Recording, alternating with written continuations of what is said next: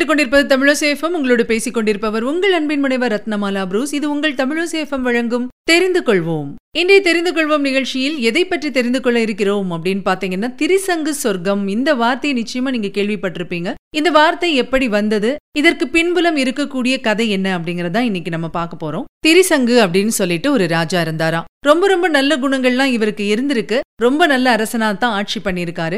சத்தியவிரதன் அப்படிங்கிறது தான் திரிசங்கு ராஜாவோட இயற்பெயர். அந்த பெயருக்கு ஏத்த மாதிரி அவர் சத்தியவிரதனா தான் இருந்திருக்காரு. இவருடைய ஆட்சியில எல்லாருமே ரொம்ப ரொம்ப சந்தோஷமா வாழ்ந்துட்டு இருந்திருக்காங்க. இவருடைய மகன் அரிச்சந்திரன் வளர்ந்ததும் அவருக்கு இளவரசு பட்டம் சூட்டி விட்டு அரியணையிலும் அமர்த்தி விட்டு ஆன்மீகத்துல ஈடுபடலாம் அப்படின்னு நினைச்சாராம் திரிசங்கு மகாராஜா. அப்போதான் அவருக்கு ஒரு விசித்திர ஆசை மனசுல வந்திருக்கு.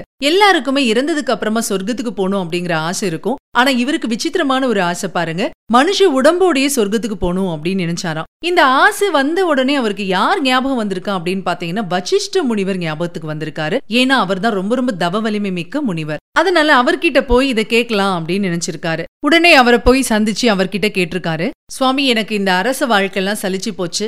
சொர்க்கத்துக்கு போகணும் அப்படிங்கறது ஆசையா இருக்கு. ஆனா இறந்த பின்பு கிடையாது, உயிரோடய எனக்கு போகணும் அப்படின்னு கேட்டாராம். வசிஷ்டருக்கு ரொம்ப ரொம்ப ஆச்சரியமா இருந்திருக்கு. மனுஷ உடம்போடு எப்படி சொர்க்கத்துக்கு போக முடியும்? ரொம்ப வித்தியாசமா யோசிச்சிருக்காரு இவர் அப்படின்னு சொல்லிட்டு அவர் என்ன சொல்லியிருக்காரு பாருங்க, திரிசங்கனி, ரொம்ப நாள் இந்த பூமியில வாழணும், அதனால நல்ல குணங்களை தொடர்ந்து கடைபிடிச்சிட்டே வா, நிச்சயமா மரணத்துக்கு அப்புறம் சொர்க்கம் தான் உனக்கு அப்படின்னு சொன்னாராம். இந்த பதிலாம் திரிசங்குக்கு திருப்தியே கொடுக்கல. உடனே அவர் என்ன சொல்லியிருக்காரு பாருங்க, சுவாமி, நான் இறந்த அப்புறமா என்ன நடக்கும் அப்படிங்கிறது எனக்கு தெரியவே தெரியாது. அதனால நான் இப்பவே சொர்க்கத்தை பாக்கணும். இந்திரனுடைய அவையில் இருந்து தேவமாதர்களின் அழகையெல்லாம் நான் ரசிக்கணும். அவங்களுடைய அற்புத நடனத்தை எல்லாம் நான் பாக்கணும். கந்தர்வ கானம் கேட்கணும். சொர்க்க போகம் அப்படிங்கிறாங்களே அது எல்லாமே நான் அனுபவிக்கணும். நீங்க எவ்வளவு பெரிய தவ வலிமை படைச்சவர், நிச்சயமா நீங்க நினைச்சா இதெல்லாம் செய்யலாம். நீங்க என்ன சொல்றீங்களோ நான் அதெல்லாம் கேட்கிறேன். எத்தனை வேள்விகள் வேணாலும் நான் நடத்துறேன். பொண்ணோ பொருளோ என்ன கேட்டாலும் நான் கொடுக்கறேன். ஆனா மந்திர சக்தி இருக்கக்கூடிய உங்களாலதான் இதை சாத்தியப்படுத்த முடியும். அதனால எப்படியாவது எனக்கு இதை செஞ்சு காட்டுங்க அப்படின்னு சொன்னாராம். அப்போ வசிஷ்டர் சொல்லியிருக்காரு, மன்னா, நீ வீண் ஆசையோட ஏதேதோ பேசுற. நீ எத்தனை வேள்விகள் நடத்தினாலும் பொன் பொருள் கொடுத்தாலும்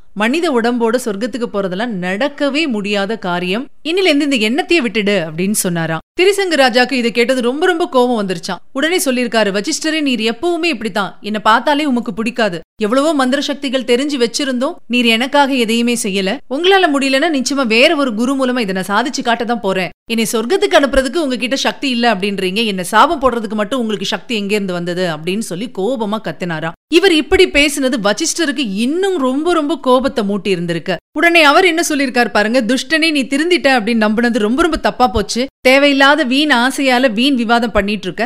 என்னால முடியாத ஒன்ன இன்னொரு குரு மூலம் முடிச்சு காட்டுவேன் அப்படின்னு சொல்லி என்கிட்டயே சவால் விடுற. நீ முழுக்க முழுக்க குரு துரோகி. இந்த கணமே நீ அங்கம் கருத்து விகாரமாகி சண்டாள வடிவை எடுக்க போற.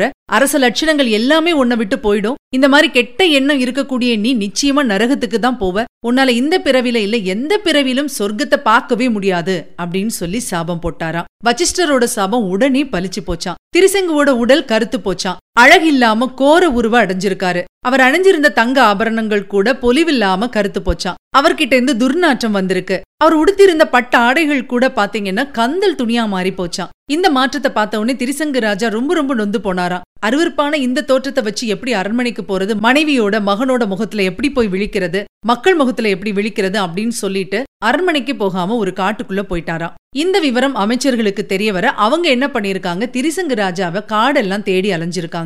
கடைசியில அவர் இருக்கிற இடத்தை தெரிஞ்சுட்டு அவர்கிட்ட போய் எப்படியாவது அரண்மனைக்கு நீங்க வரணும் அப்படின்னு சொல்லும் போது அவர் பிடிவாதமா மறுத்துட்டாராம். இனி என்னுடைய மகன் அரிச்சந்திரனே நாட்டை ஆளட்டும். என்ன தேடி யாரும் இங்க வர வேண்டாம். என்னோட முகத்திலே விழிக்காதீங்க. என்னை இப்படியே விட்டுடுங்க, தொந்தரவு பண்ணாதீங்க அப்படின்னு சொல்லிட்டு அவங்கள திருப்பி அனுப்பிச்சிட்டாராம். அவங்களும் பாத்திருக்காங்க, அரசர் மனம் மாற வழியே இல்ல அப்படின்னு சொல்லிட்டு அவங்களும் அரண்மனைக்கு போயிட்டாங்களாம். இதே நேரத்துலதான் விஸ்வாமித்ரர் தன்னுடைய தவம் முடிஞ்சு நாட்டுக்கு திரும்பி இருக்காரு. வீட்டுல அவருடைய மனைவி கிட்ட அவர் பேசிட்டு இருக்கும்போது மனைவி சொல்லியிருக்காங்க, கடும் பஞ்சம் நிலவிய காலத்துல திரிசங்கு ராஜா தான் உதவி பண்ணாரு. ஆனா பாருங்க அவருடைய நிலைமை இப்ப இப்படி ஆயிப்போச்சே அப்படின்னு சொன்னாங்களாம். அப்ப விஸ்வாமித்ரர் என்னாச்சு அப்படின்னு கேட்டாராம். உடனே அவரோட மனைவி சொல்லியிருக்காங்க, திரிசங்கு ராஜா வசிஷ்டர் சாபத்தால காட்டுக்கு போயிட்டாரு அப்படின்னு சொல்லிட்டு. பஞ்ச காலத்துல தன்னுடைய மனைவி மக்களை காப்பாத்தினது திரிசங்கு தான். அவனுக்கு போய் இப்படி ஆயிருச்சே அப்படின்னு சொல்லி அவருக்கு ரொம்ப ரொம்ப வருத்தமாயிருச்சு. என்னுடைய தவ வலிமை என்பது உண்மையா இருந்துச்சுன்னா நான் நிச்சயமா திரிசங்குவோட ஆசையை நிறைவேற்றுவேன் அப்படின்னு சொல்லி சபதம் பண்ணியிருந்திருக்காரு.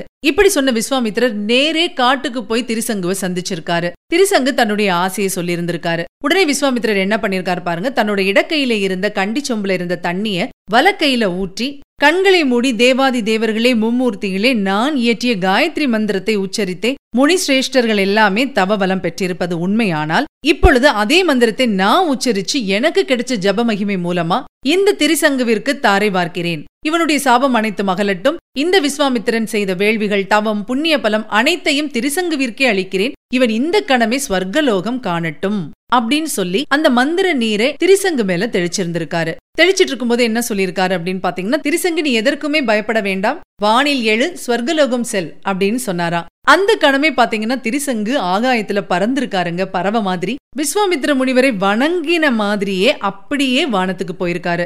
மேல மேல போயிட்டே இருந்திருக்காரு. அவருடைய மனம் அவ்வளவு சந்தோஷம் அடைஞ்சிருக்கு. இப்படி வேக வேகமா போயிட்டே இருந்த நேரத்துல பூலோகத்துல இருக்கக்கூடிய ஒரு மனிதன் உயிரோடு சொர்க்கலோகத்துக்கு வந்துட்டு இருக்கான் அப்படிங்கறத வானுலகத்துல இருக்கக்கூடிய தேவர்கள் பாக்குறாங்க. உடனே அவங்க என்ன செய்யறாங்க அப்படின்னு பாத்தீங்கன்னா, இந்திரன்ட்ட போய், பிரபு, ஒரு மனுஷன் தன்னுடைய சுய ரூபத்தோட பூவுலகத்தில இருந்து ஸ்வர்க்கத்துக்கு வந்துட்டு இருக்கான் அப்படின்னு சொன்னாங்களாம். இதை கேட்ட இந்திரன் திடுக்கிட்டு என்ன பண்ணிருக்காரு பாருங்க. திரிசங்கு கிட்ட ஓடி வந்துட்டு, அடே மனிதா, நீ இப்படி ஸ்வர்க்கம் வர்றது தகாத செயல், ஒழுங்க பூலோகத்துக்கே போயிடு அப்படின்னு சொல்லிட்டு தன்னுடைய புறங்கையை அசைச்சு விரட்டி இருக்காரு. அவ்வளவுதான். அடுத்த கணம் பாத்தீங்கன்னா திரிசங்கு அப்படியே தலை குப்புற கவிழ்ந்து பூமியை நோக்கி வேகமா விழுந்திருக்காரு. அந்த நேரத்துல திரிசங்கு என்ன சொல்லியிருக்காரு அப்படின்னு பாத்தீங்கன்னா, விஸ்வாமித்திரரே அபயம், என்னை காத்து ரட்சியுங்கள் அப்படின்னு சொன்னாராம். திரிசங்கு இப்படி விழுறத விஸ்வாமித்திரர் பாத்துட்டே இருக்காரு. உடனே அவர் என்ன சொன்னாரு பாருங்க. திரிசங்கு, நீ அங்கேயே நில். இந்திரன் என் தவ வலிமை அறியாமல் இந்த தவறை செய்து விட்டான். நான் உனக்காக ஒரு புதிய ஸ்வர்க்கமே வடிவமைக்கிறேன். புதிய ஸ்வர்க்கம் மட்டும் கிடையாது, புதிய இந்திரனையும் நான் உருவாக்குகிறேன் அப்படின்னு சொல்லியிருக்காரு. இவர் இப்படி சொன்னதும் தான் தாமதம், கீழே வேகமா வந்துட்டு இருந்த திரிசங்கு அப்படி வானத்துல மிதந்துட்டே இருக்காரு. இன்றைய விஞ்ஞானம் என்ன சொல்லுது அப்படின்னு பாத்தீங்கன்னா, விண்வெளியை தாண்டி, புவியீர்ப்பு விசையை தாண்டி செல்லும் எந்த பொருளும் இப்படித்தான் மிதக்கும் அப்படின்னு சொல்லிட்டு இது நம்ம இப்ப ஞாபகப்படுத்திக்கலாம். சரி, அதுக்கப்புறம் என்ன ஆச்சு அப்படின்னு பாத்தீங்கன்னா, விஸ்வாமித்திரர் அத்தோட விட்டுடாம என்ன பண்ணிருக்காரு பாருங்க, ஒரு வேள்வியை தொடங்கியிருக்காரு. அக்னி குண்டம் வளர்த்து மந்திரங்களை ஜபிக்க தொடங்கியதும் இந்திரன் என்ன பண்ணிருக்காரு பாத்தீங்கன்னா, ஓடோடி வந்திருக்காரு விஸ்வாமித்திரர் கிட்ட. அவர் என்ன சொல்லியிருக்காரு பாருங்க, முனிவரே, இந்த மாதிரி செய்யாதீங்க, புதிய சொர்க்கத்தை உருவாக்குற உங்க இந்த முயற்சி தேவையில்லாத முயற்சி, இதை கைவிடுங்கள் அப்படின்னு சொன்னாரா. உடனே விஸ்வாமித்திரர் என்ன சொல்லியிருக்காரு பாருங்க, தேவேந்திரா, முனிவர்களின் தவ வலிமை உனக்கு தெரியாததல்ல. என் போன்ற மகரிஷிகள் தவம் இயற்றினால் அதை கெடுக்க வேண்டும் என்று ஓடோடி வருபவன் நீ. உன் சோதனைகள் பலவும் வென்றவன் நான். என்னிடமே நீ மீண்டும் உன் வேலையை காட்டாதே. திரிசங்கு சொர்க்கத்தை பார்க்க விரும்புகிறான். அவனுக்கு உதவ நான் தீர்மானித்து விட்டேன். என் ஆணைப்படி விண்ணுலகம் வந்த அவனை நீ வரவேற்று உபசரிக்காமல் புறக்கணித்து விட்டாய். இனி உன் தயவு எனக்கு தேவையில்லை. நான் புதிய சொர்க்கம் அமைக்கத்தான் போகிறேன், புதிய இந்திரனை உருவாக்கத்தான் போகிறேன். அவனுடைய அவையில் திரிசங்கு கம்பீரமாக இருப்பான். இதையும் நீ பார்க்கத்தான் போகிறாய் அப்படின்னு சொல்லி கோபமா கத்திருந்திருக்காரு. தேவேந்திரனுக்கு விஸ்வாமித்திரரோட தவ வலிமை நல்லாவே தெரியும். அதனால அவர் தன்னுடைய செயலுக்கு வருத்தம் தெரிவிக்கிறாரு விஸ்வாமித்திரர் கிட்ட. அதுக்கப்புறமா என்ன சொல்றாரு அப்படின்னு பாத்தீங்கன்னா, முனிவரே, நீங்க சொன்ன மாதிரி நிச்சயமா திரிசங்குவை நான் சொர்க்கத்துக்கு கூட்டிட்டு போய் காட்டுறேன். இது உறுதி, நீங்க என்ன நம்பலாம். நீங்க உடனடியே உங்க வேள்வியை மட்டும் நிறுத்திடுங்க. புது சொர்க்கம் படைக்கும் முயற்சியை மட்டும் செய்யாதீங்க அப்படின்னு சொன்னாராம். அதுக்கப்புறமா விஸ்வாமித்திரர் தன்னோட முயற்சியை கைவிட்டு இருந்திருக்காரு. இந்திரனும் திரிசங்குவை கூட்டிட்டு போய் சொர்க்கத்தெல்லாம் காமிச்சு இந்திர உலகின் கௌரவ பிரஜையாக உபசரிச்சிருந்தாராம். இப்படி இந்த கதை முடியுது. விஸ்வாமித்திரரால ஒரு சொர்க்கம் உருவாக்கப்படாவிட்டாலும் திரிசங்குவின் இந்த கதையால திரிசங்கு சொர்க்கம் அப்படிங்கிற வார்த்தை நம்மிடையே நிலை பெற்று விட்டது அப்படின்னு தான் சொல்லணும். இதுதான் திரிசங்கு சொர்க்கம் அப்படிங்கிற வார்த்தைக்கு பின்னாடி இருக்கக்கூடிய புராண கதை. இப்ப உங்களுக்கு புரிஞ்சிருக்கும் ஏன் இந்த வார்த்தையை சொல்றாங்க அப்படின்னு சொல்லிட்டு. ஆக, கற்பனையான ஒரு உலகத்தை உருவாக்கி அதில் மிதக்கிறது தான் திரிசங்கு சொர்க்கம் அப்படின்றது. இந்த விளக்கத்துடன் உங்களிடமிருந்து விடைபெற்றுக் கொள்பவர் உங்கள் அன்பின் முனைவர் ரத்னமாலா புரூஸ். மீண்டும் தெரிந்து கொள்வோம் நிகழ்ச்சியில் சந்திப்போம். தொடர்ந்து நினைந்திருங்கள். இது உங்கள் தமிழோ சேஃபம். இது எட்டு திக்கும் எதிரொலிக்கட்டும்.